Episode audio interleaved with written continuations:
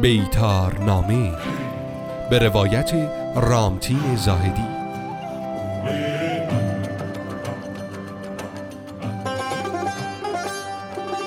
پزشکی و دامپزشکی پیش از تاریخ عمدتا با هم نشأت گرفته و با هم به پیش می رفت. و چنان که در بحث های مربوط به ایرانیان گفته خواهد شد توسط یک فرد انجام می گرفت.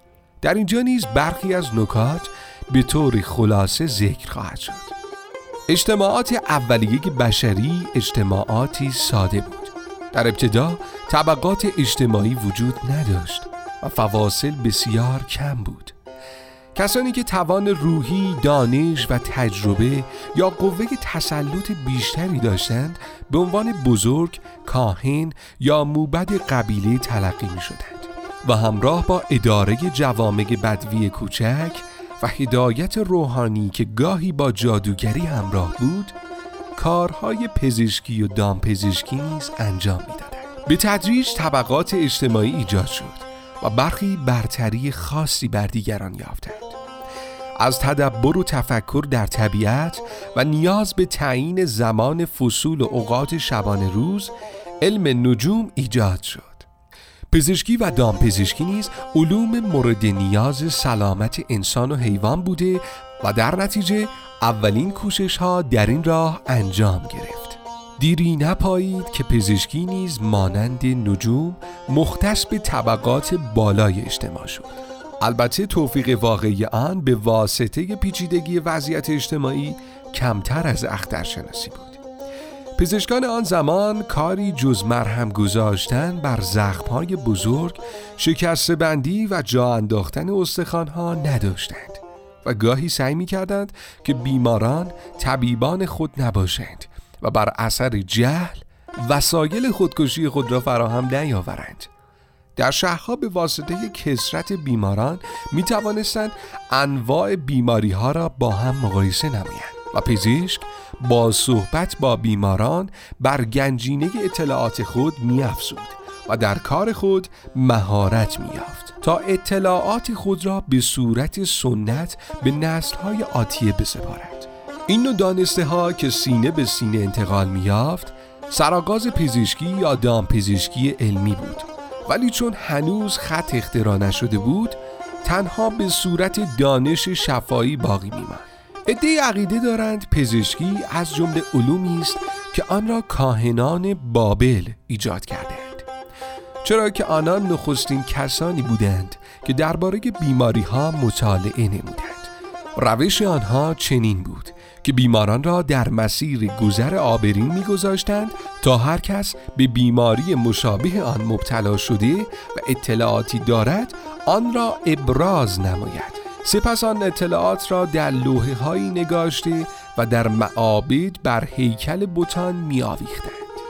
در مورد ایجاد علم طب توسط بابلیان موضوع را نازم الاتبا به شیوه جالبی بیان می کند.